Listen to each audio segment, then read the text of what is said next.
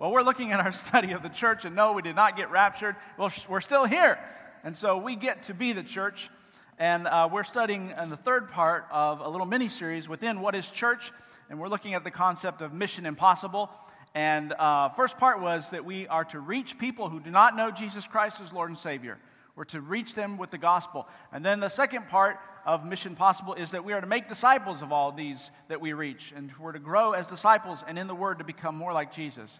And we come to third part today. I have an idea. It's my submission to you that every single person that has ever breathed on the planet has within them a desire to be part of something that is greater than they are.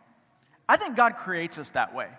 I know in my own life, my own testimony, I was raised in a broken home, and my mom was 15 when she had me, and there was no dad. He took off, and, and I didn't really know him growing up. And I was taken from her house, and, and I lived with grandparents, and I lived with an aunt, and I lived with an, a different aunt and uncle, and I was constantly switched around, and I always longed to be part of a family. You know, I mean, we had some family connections because there were aunts and uncles raising me and grandparents, but, but I still, I miss that part of my own. There's a sense of really longing to be part of something that's intimate, personal, that, that we belong to, that is better than us, that is greater than us, that's a combination of us and those we identify with so that we can experience something better in life, something greater. And I think God puts that desire within all of us. And it's intended to be that, at least in part, that desire in our heart is to be met and fulfilled in the local church.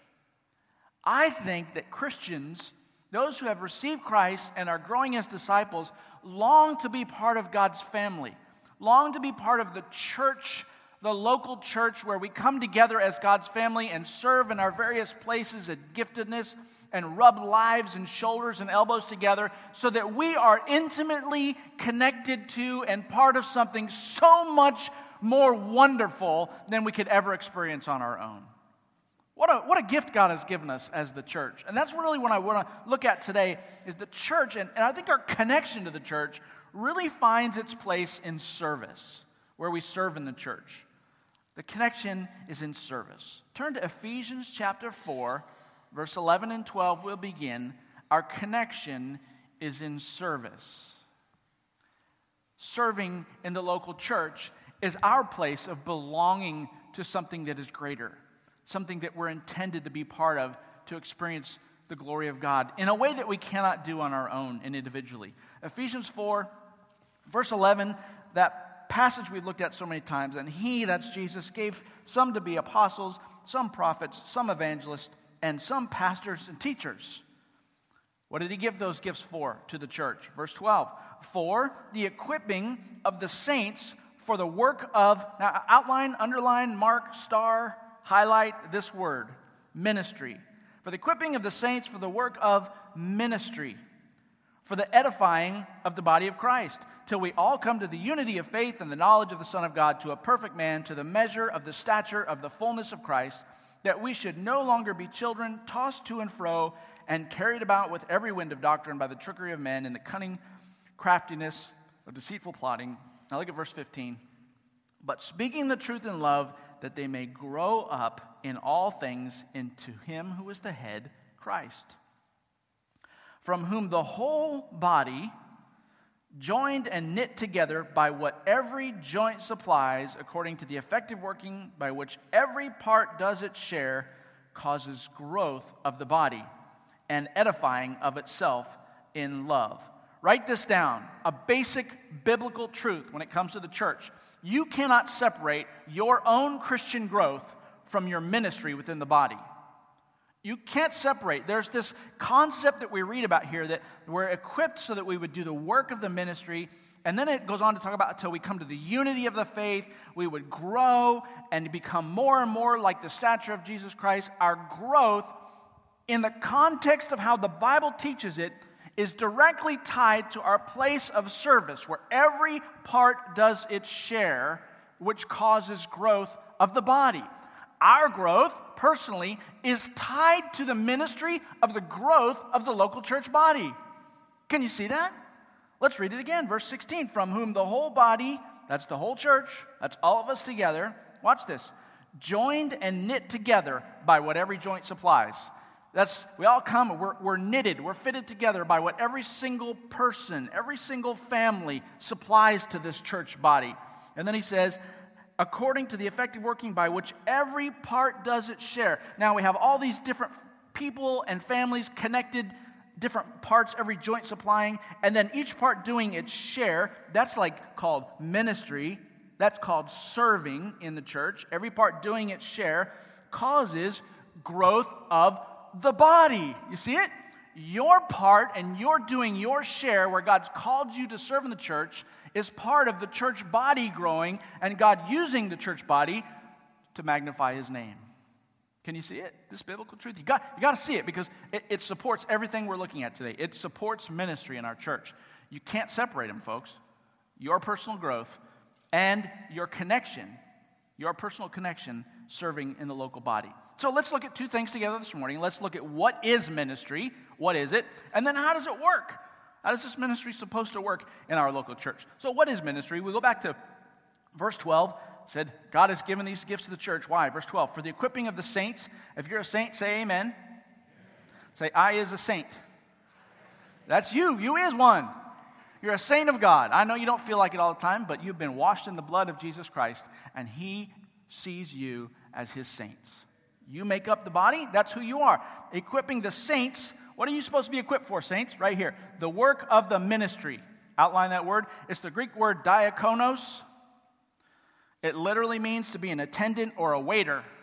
So if you're, if you're um, and especially in those days, attending to every need of the group, you know, you're, you're the one washing their feet and, and going and making the table and setting things up and cleaning behind the scenes and, and bringing um, whatever is, is the meal is in all the different parts and, and caring for the people that are getting. You see, you see, the idea is that the attendant or the waiter is one who gives his time and services for the benefit of somebody else. That's the whole idea of what an attendant or a waiter or a slave does. That's the word for ministry. I think some of us need to be reminded that is the word for ministry.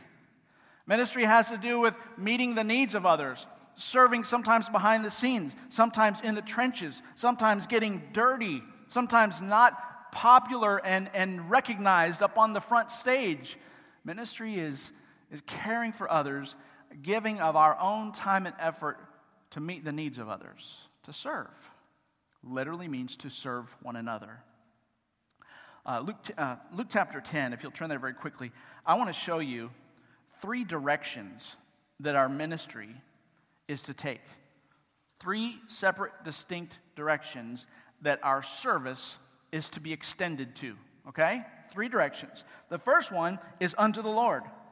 Our ministry is first and foremost our service, being a slave, being an attendant, being a waiter, giving of ourselves is to the Lord. Luke 10 very interesting dialogue that Jesus has here. Um, it's possible, guys. Now, now, we call this worship a lot of times, don't we? Our ministry unto the Lord is worship. We come and we serve Him by what we're doing um, together corporately. We serve Him by preparing our hearts and confessing our sins, uh, being part of Bible study, uh, the worship service, the music that we sing, even communion this morning is all part of worship. It's magnifying, making great the name and the character and the person of Jesus Christ. Is that what we're here to do, by the way? I hope so, because if we're not, I'm in the wrong building. That's what I'm doing. I want to see Jesus get big. I want to see our eyes widen as we see who Jesus is. I don't want you to be impressed with me or anybody else or the program here. I want you to see Jesus Christ. I want you to know that He died for your sins. I want you to know that God loves you, and had a plan and a purpose for your life. That's what we're here to do. That's called worshiping Him. But as we do that, oftentimes we get caught up and involved also in, in serving others, which we're going to talk about. But it first must begin with personal devotion and worship to God, our ministry unto them, unto Him. Luke 10, look at verse 38. Read with me. Now it happened as they went that they entered a certain village, and a certain woman named Martha welcomed him into her house. She had a sister called Mary who also sat at Jesus' feet and heard his word. She's worshiping. But Martha was distracted with, what's, look at what she was distracted with much serving. And she approached him, that's Jesus, and said, Lord, do you not care that my sister has left me to serve alone? Therefore, tell her to help me. And Jesus answered and said to her, Martha, Martha, you're worried and troubled about many things, but one thing is needed, and Mary has chosen that good part, which will not be taken from her. So Mary, Mar- Mary and Martha show a contrast between serving people and ignoring Jesus, or serving Jesus and learning how to serve people. See, see there's a real important difference. You see Martha here. Now, I think a lot of us Marthas, I'm a Martha sometimes, don't laugh. I think a lot of us Marthas really get involved with a lot of the busyness of serving. We feel good about ourselves, we feel useful, we feel important when we're doing lots of the busy work that has to be done, no doubt. And those things are important, but I really want you to see what Jesus points out. Those things have to be done one way or the other, but he says, Martha, you're missing out on the f- important part. You're missing me. You're missing your worship. No, what was Jesus doing? He was speaking. And it said that Mary came and sat at his feet to listen to his words. And so it shows that Martha, in contrast, is going out serving, doing everything that needs to be done without first hearing what Jesus has to say. You see, our worship should draw us close to God so that we are impressed by who He is, so that we are transformed by who He is. And once the transformation occurs, then we begin to, out of the outflow of what God has done in our lives, begin to serve others. We've got to get the order straight.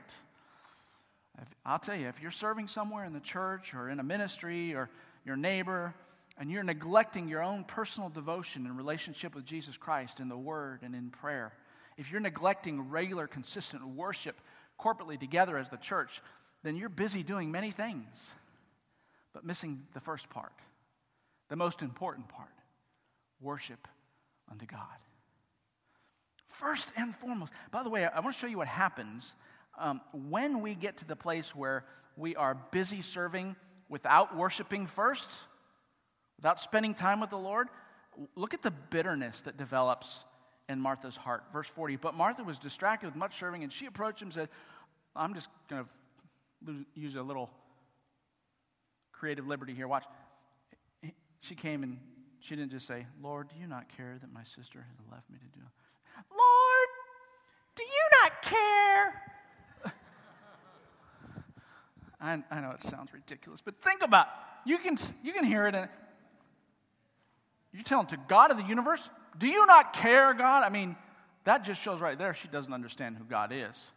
She doesn't understand Jesus if she's saying, Do you not care? Do you not care that my sister, my sister, she, yeah, we hear a lot of that in church. My sister, man, we're so caught up with somebody else's worship and what they're not doing, what they are doing. Listen, we get so wrapped up, focused on the wrong things, and oftentimes bitter about people, about circumstances, about what's fair and what's not fair, when we take our eyes off Jesus and we begin to busy ourselves with all kinds of activity without first worshiping Him and spending time with Him. So, bitterness is a result of not putting the Lord first and worship first with the Lord. But there's something else. It said, um, Jesus makes a, you know, when Jesus says something about you, it's always true, right? You don't have to wonder, does He really know what He's talking about? Okay, this is God, He knows. Listen to his assessment of Martha. You are worried and troubled about many things. You are allowing, Martha, the trouble, the anxiety, the worry of the world to consume you. It's almost as if the Lord's saying, Martha, look at what potentially could happen here a worship encounter with God Himself, and you're so distracted, you're so burdened by worry. This isn't going to get done in that. And, and it just grows like cancer, being worried in our lives. When does worry take over and become a problem? When we forget to maintain our first ministry unto the Lord. He says, Mary has chosen well. Mary first is going to come and hear what I have to say and worship me. Now, I want, I want you to know something. This, I've heard this lesson taught. Maybe you have too, read it before. And all, if we're not careful, we can, we can read uh, into this that what Jesus is really saying is you don't have to do all that stuff. All you have to do, you know, it's like we think, oh, all I have to do is sit here at the feet of Jesus, come to church and listen to his word. And isn't he awesome? Isn't he great? Does Jesus? And then I just sit and do nothing. Well, that's not what Jesus teaches either.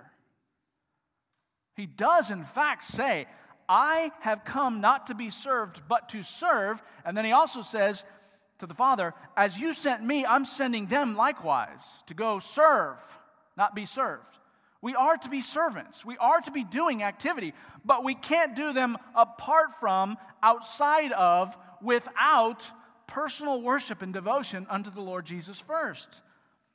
Doesn't mean don't serve. It means worship, true worship, will always result in an outward flow to serving others.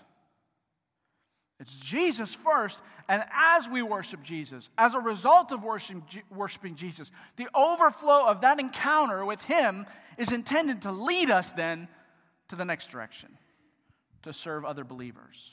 So, first and foremost, we serve the Lord. Number two, we serve believers, others. Turn to Hebrews chapter 6. Hebrews shows us.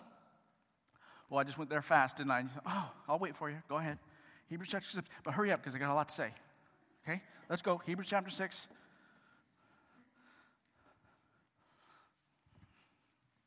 Say, try to say too much in one little period of time. Hey, I only get you for 45 minutes. The rest of the world gets you for six hours in the balance, six days in the balance. They get you all day long every day. Let me have my 45 minutes. We got to get it all in. Look at Hebrews chapter 6, verse 9. But, beloved, we are confident of better things concerning you. Yes, things that accompany salvation, though we speak in this manner. Here's what's to accompany your salvation. Here's what's supposed to happen to those who are saved. Verse 10 For God is not unjust to forget your work and your labor of love. How many agree that sounds like ministry? Serving, your work, your labor of love, which you have shown toward his name, that's Jesus. Well, how have I shown love toward his name? Look at in that you have ministered to the saints and do minister. You see that? Everybody see that in verse 10? Do you like this? Yes, we see it. Okay. You, he said, God is not unjust to forget.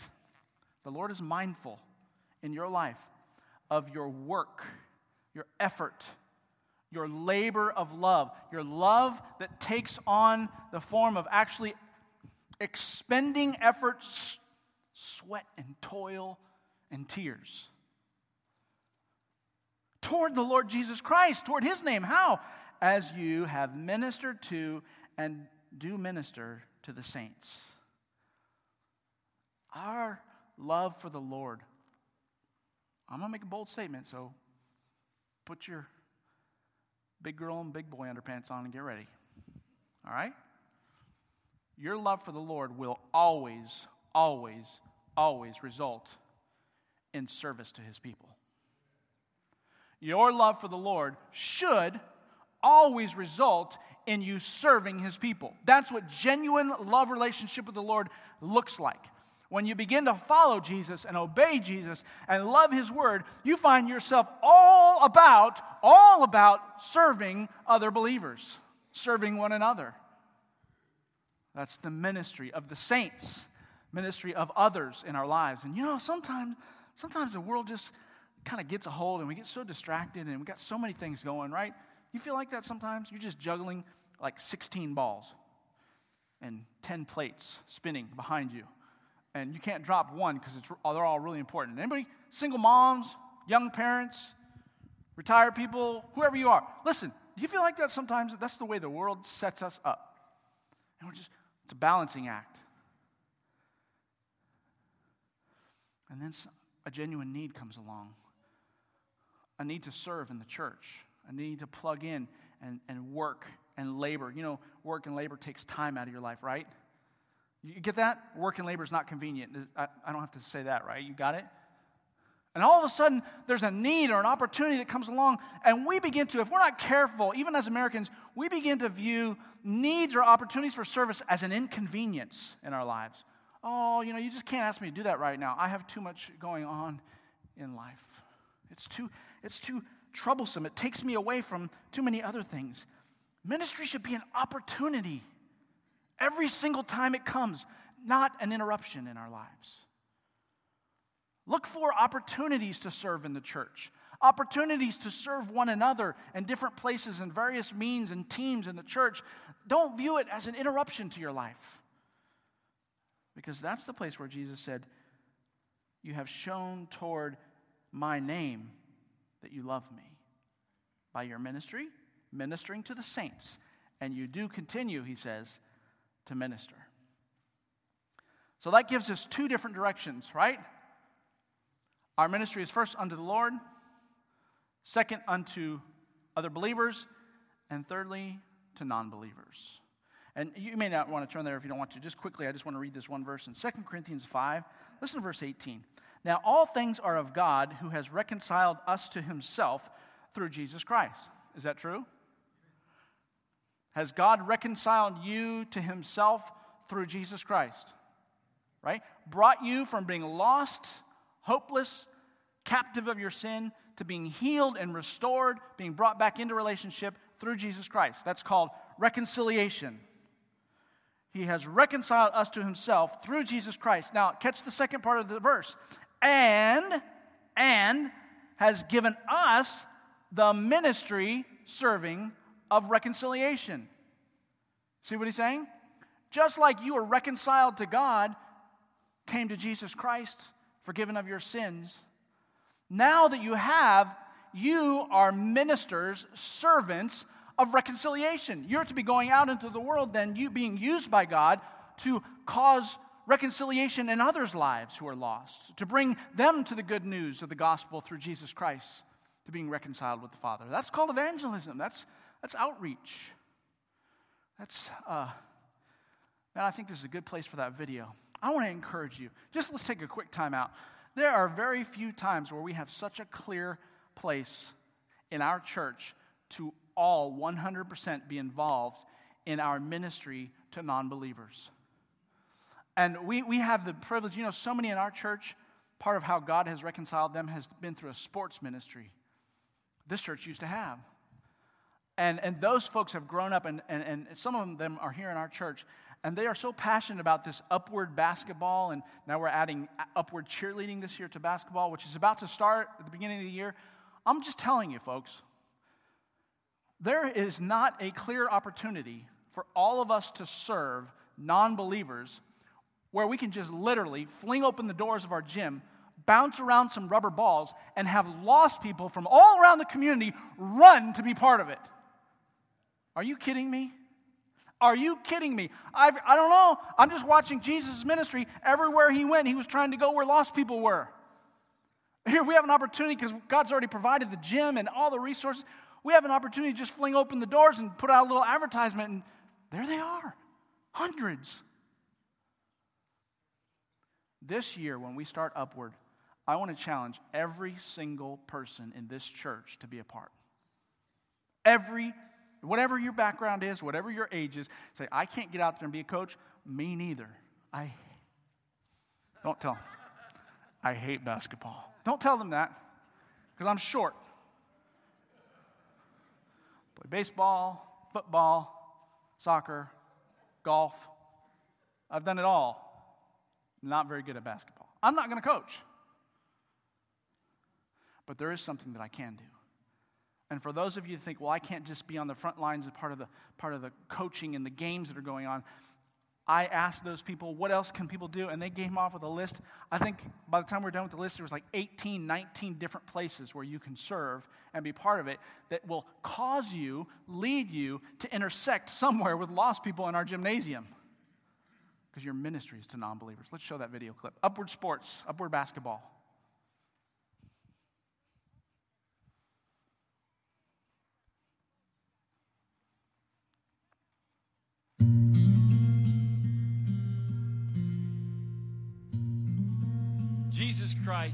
Understood the concept that if you want something you've never had, you got to do something you've never done.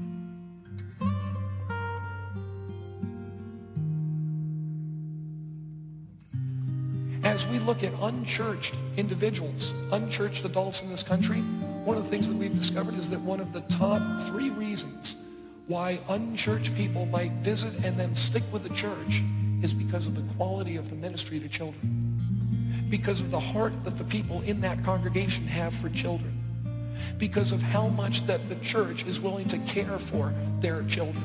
It's a race. Whoever gets there first has the best shot at winning their hearts and minds. God created them, he loves them, and he entrusted them to us. This is one of the greatest responsibilities and privileges we'll ever have. In fact, they become part of our spiritual legacy. They may be your greatest spiritual legacy. You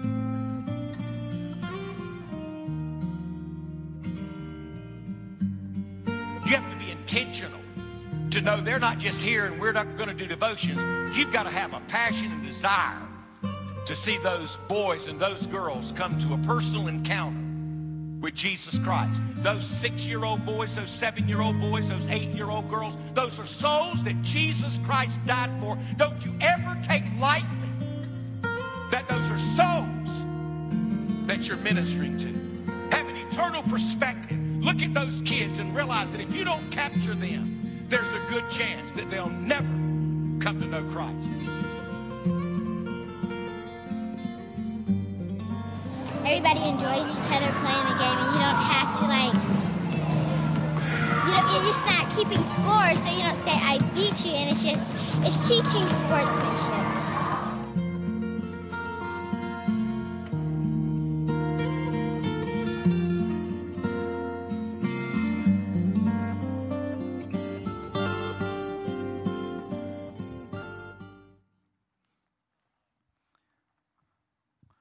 Want you to remember Johnny Hunt, pastor of First Baptist Woodstock, was t- saying there. Those are souls that will be here. Those are boys and girls that are lost.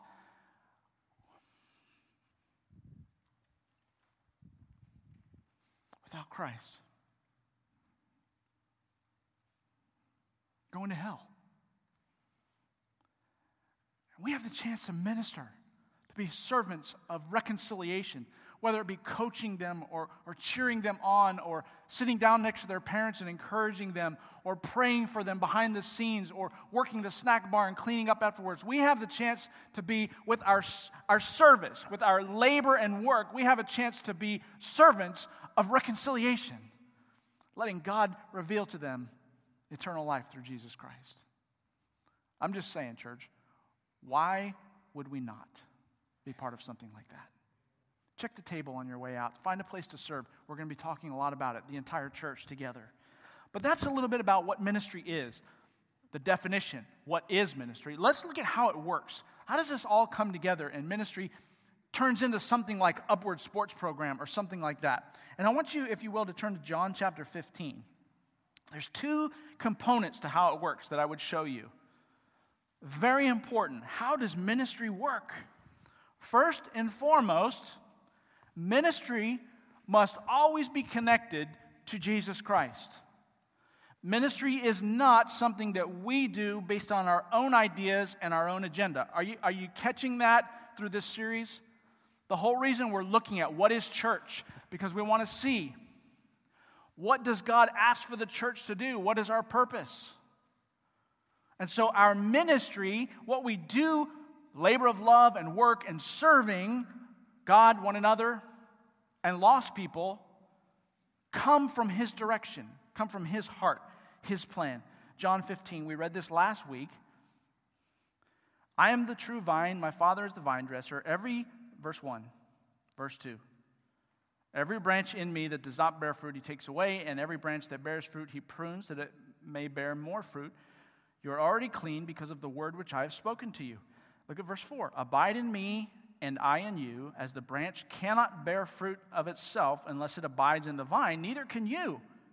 Church, saint, says, verse 5 I am the vine, and you are the branches. He who abides in me, and I in him, bears much fruit. You see, our fruit, the results of our ministry efforts, come from staying connected with, abiding, remaining in our direct relationship and flow of power with Jesus Christ. He's responsible for the fruit in our church. We're responsible to find out what it is and to do it in His power, in His name. But He's responsible for the fruit. And I think sometimes Sometimes we give up too early on ministry, serving in various places of the churches. You know why? Because at some point we find out it's not easy. Right?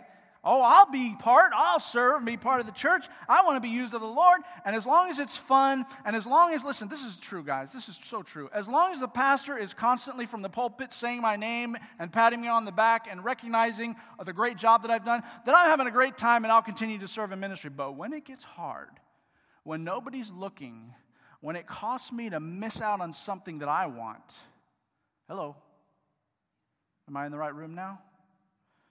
when it gets difficult and sticky, when it requires consistency, they rely on me and I have to be there. Then all of a sudden, in our minds, we think, well, that can't be something that I'm supposed to be doing because that's too hard. I'm serving and I'm, I'm getting involved, but, but to do that would, that's too much. That would, that would hurt. That would cost me something. Think about what we're saying. Uh, by the way, let's just if we think ministry is always easy, we think producing fruit for Jesus always should be easy. I want you to listen carefully to the words that Jesus says. Listen carefully.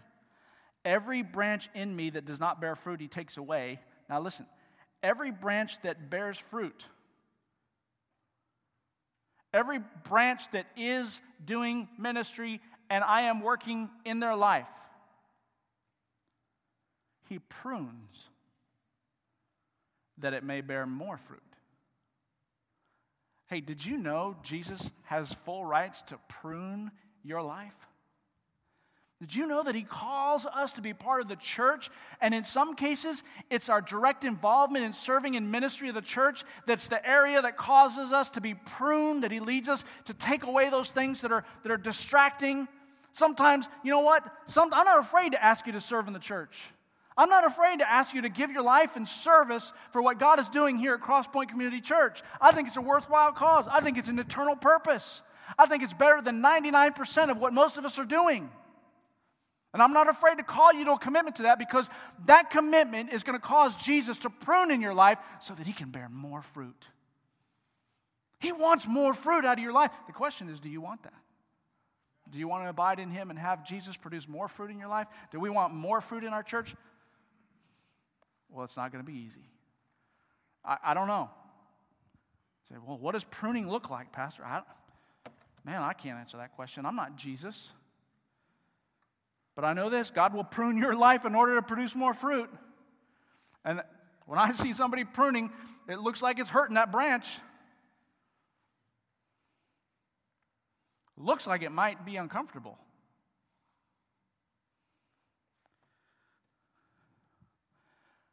Ministry is always connected to Jesus Christ. And that allows Him to make adjustments and changes in how we operate and how we live and what we're committed to. And as He makes those changes, listen, He does that because He wants to use you to do greater things in your church. That's the place where God works.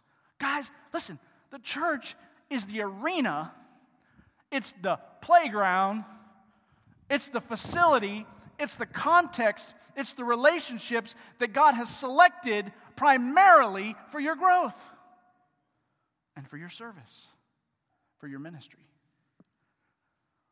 It's connected to Jesus. Well, that means, leads us to the second main point of how ministry works, then it must be connected to his body. if it's connected to Jesus, it must be connected then to his body. Now, turn to 1 Corinthians chapter 12, and this is where we're going to end this morning looking at this passage. One of those passages that most clearly illustrates for us the church, we're talking about the church, as a body, the body of Christ, right? Read with me if you will. I'll give you a second to turn there. 1 Corinthians chapter 12. We're going to look at this. How does it work? Connected to Jesus, He prunes in my life. I serve, I get committed, and where do I find that place where I'm supposed to be pruned and be serving? In the church body, the local body. Chapter 12, verse 4. There are diversities of gifts, but the same Spirit. Verse 5. There are differences of ministries, but the same Lord. There are diversities of activities, but it is the same God who works all in all. But the manifestation of the Spirit is given to each one for the profit of all. For to one is given the word of wisdom through the Spirit, to another the word of knowledge through the same Spirit, to another faith by the same Spirit, to another gifts of healings by the same Spirit. And he goes on and on and outlines different gifts, all by this same Spirit, this Holy Spirit of God. Verse 11 But one and the same Spirit works all these things, watch this, distributing to each one individually as he wills. He gives to each one of us different gifts we have different backgrounds, we have different skill sets, we have different personalities. And the Bible says that the Holy Spirit's responsible for showing us, giving us that place where we fit in the church. And they're all different. Skip to look at verse 12. For the body, that's the church, the body is one and has many members. That's you. But all the members of that body, being many, are not one body, so also is Christ. Being many are one body so also is Christ. Look at verse 13. For by the Spirit we are all baptized into one body, whether Jews or Greeks, whether slaves or free, and have all been made to drink of one Spirit. Verse 14. For in fact, the body is not one mem- member, but many. If the foot should say, Because I'm not a hand, I'm not of the body, is it therefore not of the body? And if an ear should say, Because I'm not an eye, I am not of the body, is it therefore not of the body? If the whole body were an eye, where would the hearing? If the whole were hearing, where would be the smelling? But now God has set the members, that's you, each one of them, that's you, in the body, that's the church, just as He pleased. And if they were all one member, where would the body be? If they all had the same thing, what would happen? But now, indeed, there are many members and yet one body. And the eye cannot say to the hand, I have no need of you, nor again of the head to the feet, I have no need of you. There's so much in this passage that shows us about the church, the ministry of the church, how it works, and what it looks like. Let me just point out three basic truths. First of all, everyone's role is important. Everyone's role is important. Now, before you go and do what probably I would do hey, roll's spelled wrong up there. Spelled wrong in my outline, in my notes. Believe it or not, we did that on purpose. Every role is important. Now, we're going to be talking about our role in the church, our place of service, our role, responsibility is important. But you, you see, in order for you to see that, I'm going to speak to you on your language. Let me talk to you about potlucks. Oh, you woke up. Some, some of you slept the whole time until I just said the word potluck. Huh? What? I'm, I'm awake. I'm ready. Potlucks, we love our potlucks. We love to come together and eat. But you, you know the whole idea of a potluck, right? Everybody brings their part. But that one part isn't quite enough to feed everybody, is isn't quite enough to really enjoy much either. But when everybody does, it's this great feast, and we all enjoy all the different parts. So somebody is bringing the rolls. And that's where I'm using the dual play on the word role. Everybody's role, everybody's part they bring to the potluck is really important because if you don't bring it, we're going to miss out. The whole feast is missing something. You see? Every role is so important when it comes to a potluck. Every role, place of service and responsibility is equally important in the church because when you don't fulfill your role, when you don't bring yours to the place, to the feast, to the table, there's something greatly that the entire church misses. And it's the analogy of, of the actual body here. Every role is so important. I want you to know every role is important. You know, we have places in our church say, well, what's the most important thing we do as a church? Well, uh, you know, whatever it is in your mind. The pastor's role, the, the preaching is really important the worship leader and the song or whatever it is. You know what? Matt and I are sometimes the most prominent on a Sunday morning, but I would submit to you that my role is not the most important. Every role is equally important. Do you know how many people we have right now back in the nursery watching children? Do you know how many were back there during the Sunday school hour? How many of those that are right now teaching God's word to elementary children over on that side. Do you know how many of them there are? I would submit to you, because I want to reach some young parents in this crowd this morning. God placed on my heart young couples, moms and dads, you got to know God spoke to me. I want you to be involved in the church. I want you to commit. I want you to be involved. Find your place of ministry in this church. But in order for me to do that, they've got to have somebody else watching their kids right now. So, what's more important? Well, if they weren't in the nursery, I wouldn't be able to speak to them because parents wouldn't be here. Or parents would be so distracted they wouldn't hear a word I said. How important is that role? Danielle, stand up for a second. Guys don't know Danielle Taylor. She's our preschool coordinator. I'm embarrassing the heck out of her. She does not want to stand up in front of you, I promise. But I want every single person in this room, if you really care about your church, I want you to at least talk to Danielle about how you could help out watching preschoolers in the nursery. See, you don't have to know ABCs. All you have to do is care enough to find a place, a responsibility, a role in the church, and it is so important, and she will give you everything you need. Thanks, Danielle. She does a great job, by the way. Give her a hand.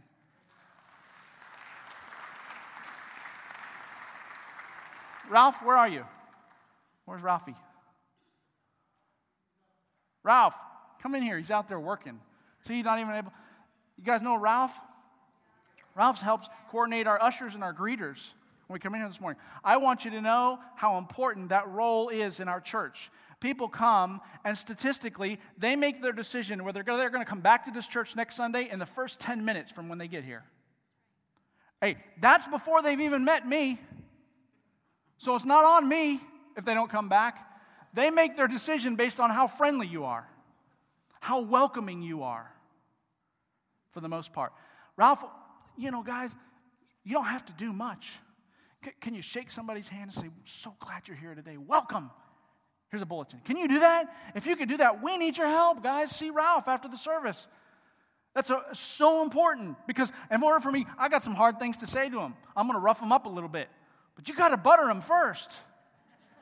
You got to bring them in and let them know we love them. It's not really that hard, but every role is important, and you have to be counted on and relied upon. See Ralph, guys, if you can help with that.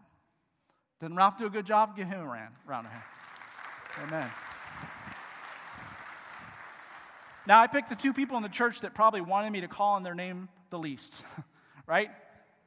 There are so many places in our church. Every role is important. Every place. The, the, the, welcome center and Sunday school teachers and cleaning up the rooms and organizing and rearranging chairs. Everything we do, there's lots to do. Every single role is important. Secondly, everyone must be connected. Everyone's connected as the whole body. You see there in verse 14, for in fact, the body is one, not one member, but many. If the foot should say, I'm not a hand, I am not of the body, is it therefore not of the body? Um, I like how simple the Bible makes it for us. The Holy Spirit uses the human body as the analogy for a very specific reason. Because isn't the human body wonderful? How much our body can do? I mean, the more you study, even down to the chemical, biological level, there's so many amazing things that are happening in symphony together in cooperation. This has to happen for that to happen, and this happens. And the whole human body is connected. But think about it.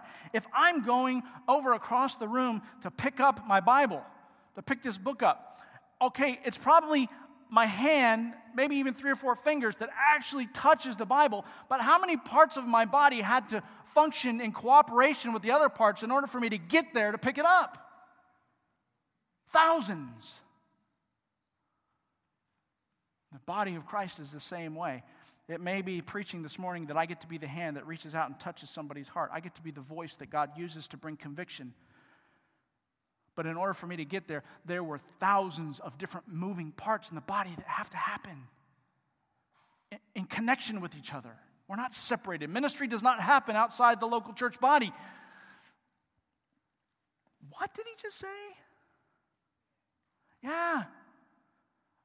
Spiritual gifts are given for the church body. Sure, God calls missionaries, and we have our parachurch organizations doing ministry in the community. Those are all fine, well, and good. But listen, those should happen in addition to, after our primary place of serving in the church body, because that's where God has called you, gifted you, and placed you. Sometimes we, we, we get out of order. We have a body without parts. you imagine a body that didn't have any parts? I mean, which parts are you going to take away? Take away the legs and arms? Bless God, we have some veterans just like that today. They're not able to do very much for themselves. Take away the lungs, take away the liver. What happens? I mean, the body is deeply affected by some part being taken away. And we have church bodies that are so handicapped by parts of the body being out of place and missing because they don't want to be connected to other people. And so the church is not able to do everything the Lord wants for the church to do. Then we have the other problem. Instead of the body without parts, we have parts without the body. He says, um, if the whole body were an eye, where would the hearing be? In other words, we can't all just be eyes. There, there also has to be ears, and every, every part's important, and, but they are connected. Could you imagine taking body parts? These are like, see my two eyeballs here? These are eyeballs. It's a, it's a big dude. He had some big eyes, but hey, we got him out for illustration purposes. You, now you know what these are for, right? They're, they're placed inside the head. They're connected with nerves and blood supply and you know all the stuff that has to happen and, and they move around and they cause the body to be able to perceive and see. And if you've ever been temporarily blinded or if you're blind, you know how difficult it is for the body to operate without these things. They're very important. They have a very important role. God has gifted some eyeballs in our church. That's, that's your place. But you don't want to be connected because you don't want to be accountable to somebody else. You don't want to always have to be there to be relied upon because you'd rather go do something else. You'd rather not be accountable. You're not connected. Could you imagine, from God's point of view, those of you that have created to be eyeballs, if you are eyeballs in God's eyes, but you're not connected to a body, then you're just a bouncing ball. We have eyeballs bouncing around on the streets and in, in clubs and activities and sports programs and wherever you're at, and you're outside of your body, and the eyeball outside of the body just kind of, wow, I wonder what that does. There's no glory to God in that. So that's the way some of us live our lives. Bouncing around with our spiritual gift out in different places and in the world, wondering why we're never fulfilled being used by God because He has a body for you. And everyone must be connected. And finally, everyone must contribute. Everyone must contribute. It only works if we're all serving in our place, our giftedness. Next year, the start of the year, we're going to begin sharing some plans with you, the church wide vision. How we're going to make some small course corrections and organizational adjustments for this reason. Say, we're going to make some changes next year, small course corrections. Are you hearing me? Somebody leaves this place. Pastor's going to change the entire church. He's going to turn everything upside down. That's not what I said. Small course corrections. For this reason, so that more people in the body can be serving in the ministry of the church. That's why we're making them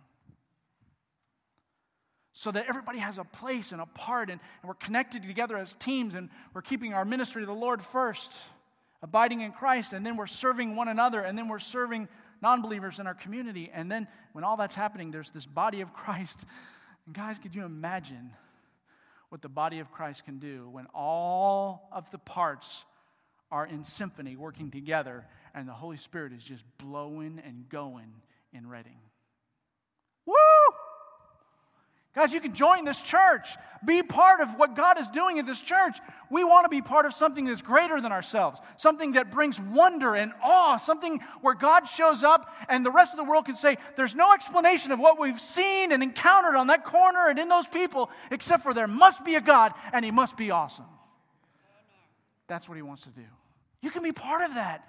That's what God is doing in our church. It's a worthwhile investment. I'm not calling you to be part of something that's vain. I'm not ta- calling you to give up other things in your life to be part of something that's empty. I'm calling you to be a part of something supernatural, something that God created you to thrive in His church.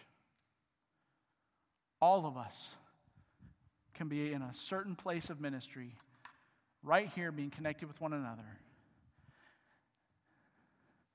and growing at the same time. Let's see what God will do when that happens. Let's see what kind of impact there is. How about you? Where are you connected? Where are you serving? What's God doing in your heart? Let's pray. Father, we come before you, the author, creator of church. Lord Jesus, your body here. And we ask that you would use this time to help us to be committed and help us to grow, help us to respond. As you're praying, I want to invite you. Perhaps uh, you've never come to know Jesus Christ personally as your Savior. Let me give you the chance. Here's our ministry to you to be reconciled to God through forgiveness Jesus died on the cross for you and he shed his blood for your sins. Will you receive the free gift of forgiveness and eternal life? Will you do that right now, right here? Settle that issue with God. Pray with me. Father, I know that I'm a sinner. And I know I, am not right with you because of my sin. And you sent your son Jesus to die for my sins and shed his blood. And I accept freely, by faith, your gift of forgiveness and eternal life through Jesus' death. Come into my life make me new. And those of us who have prayed that prayer, the Spirit of God dwells in you, yearning to be fit, membered, used by God. Maybe your heart this morning is, Lord, I just, I'm not sure exactly where I fit, and, and I'd like to come to the altar and ask you to show me. God's speaking to your heart. I'm going to open up the altar. This is your time of response. You come and just pray. Just come before the Lord and ask Him. Perhaps you're serving in ministry and you just want to make sure that you're where God wants you to be and you're not getting bitter and you're staying connected with Him. And your commitment is, Lord, I choose to abide in you in my ministry so that what I do comes from you and not from me. If that's your prayer request, that should be the prayer request of every serving person in ministry in this room. If that's your heart and you would like to come do business with God, I'm opening up the altar. You come now. Your time to respond, church.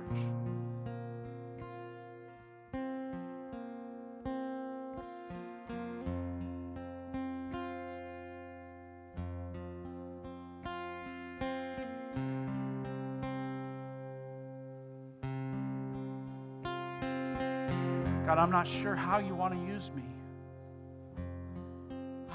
I don't, know what I can do. I've heard your word this morning and I want to be part of the body. So I just come to you this morning and I just ask you to work in my life and show me my place. If you're here this morning, Lord, I want our church to be organized and arranged such that everybody can be a part. Help us, help our leaders. Help our deacons. Show us how to be organized so that this can happen.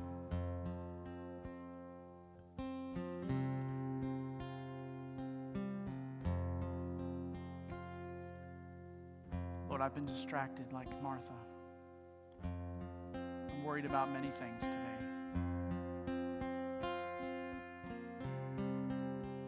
I choose by faith to set those aside and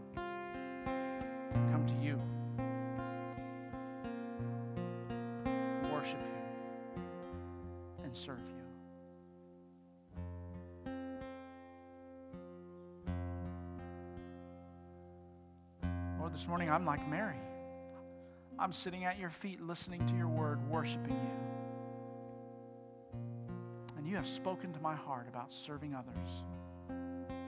serving non believers. I want to be part of Upward. I want to be part of the ministry of reconciliation in our church. I'm committing to you,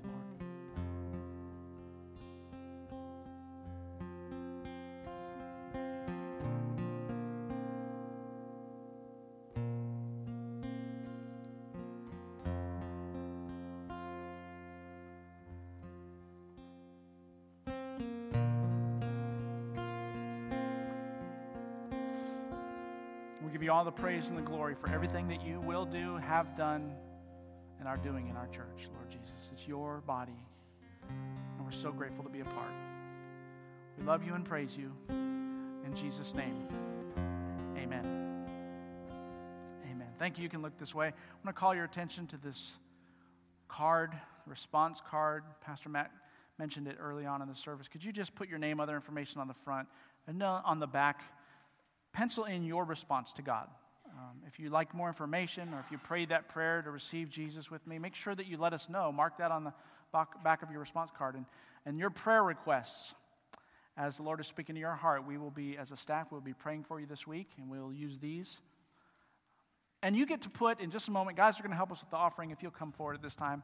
Just a moment, you get to put your tithes and offerings in the offering plate and your response as part of your offering as well. Let me encourage you, church. Um, there's a lot to do, and we don't have enough money to do it. I'm just being honest with you. There's no way. So we're trusting God to speak to you, that you would trust Him by faith and tithe and give sacrificially and by faith. And the Lord will use that to do everything that He wants to do. We're trusting the Lord to do that in your hearts. So I'm just praying, God, do that, and people, be obedient to how the Lord is leading you. As the offering plate comes by, you be sure to give to the Lord your response and your tithe. Mike, would you lead us in prayer?